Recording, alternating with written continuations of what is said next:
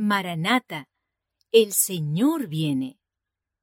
7 de noviembre. Por fin en casa.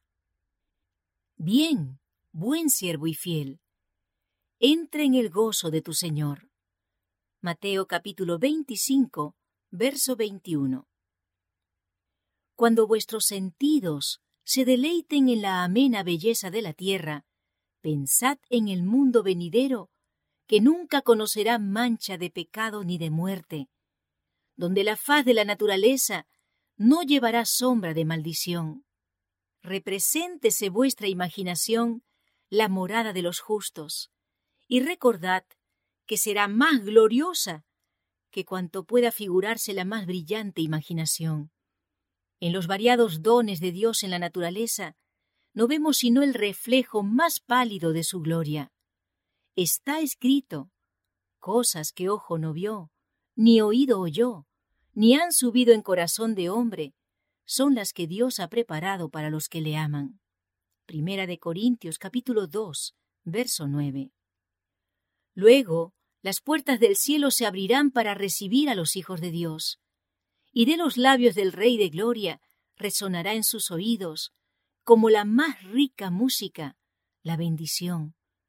Venid, benditos de mi Padre, heredad el reino preparado para vosotros desde la fundación del mundo.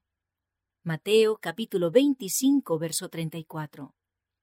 Entonces los redimidos serán recibidos con gozo en el lugar que Jesús les está preparando. Después vi que Jesús conducía a los redimidos a la puerta de la ciudad, y al llegar a ella, la hizo girar sobre sus relucientes goznes y mandó que entraran todas las gentes que hubiesen guardado la verdad.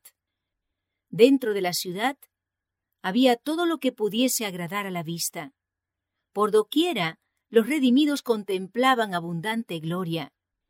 Jesús miró entonces a sus redimidos santos, cuyo semblante irradiaba gloria, y fijando en ellos sus ojos bondadosos, les dijo con voz rica y musical, Contemplo el trabajo de mi alma y estoy satisfecho.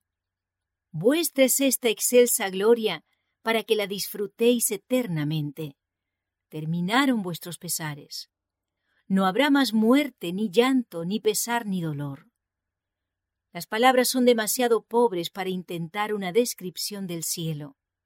Siempre que se vuelve a presentar ante mi vista, el espectáculo me anonada de admiración. Arrobada por el insuperable esplendor y la excelsa gloria, dejó caer la pluma exclamando ¡Oh, qué amor! ¡Qué maravilloso amor!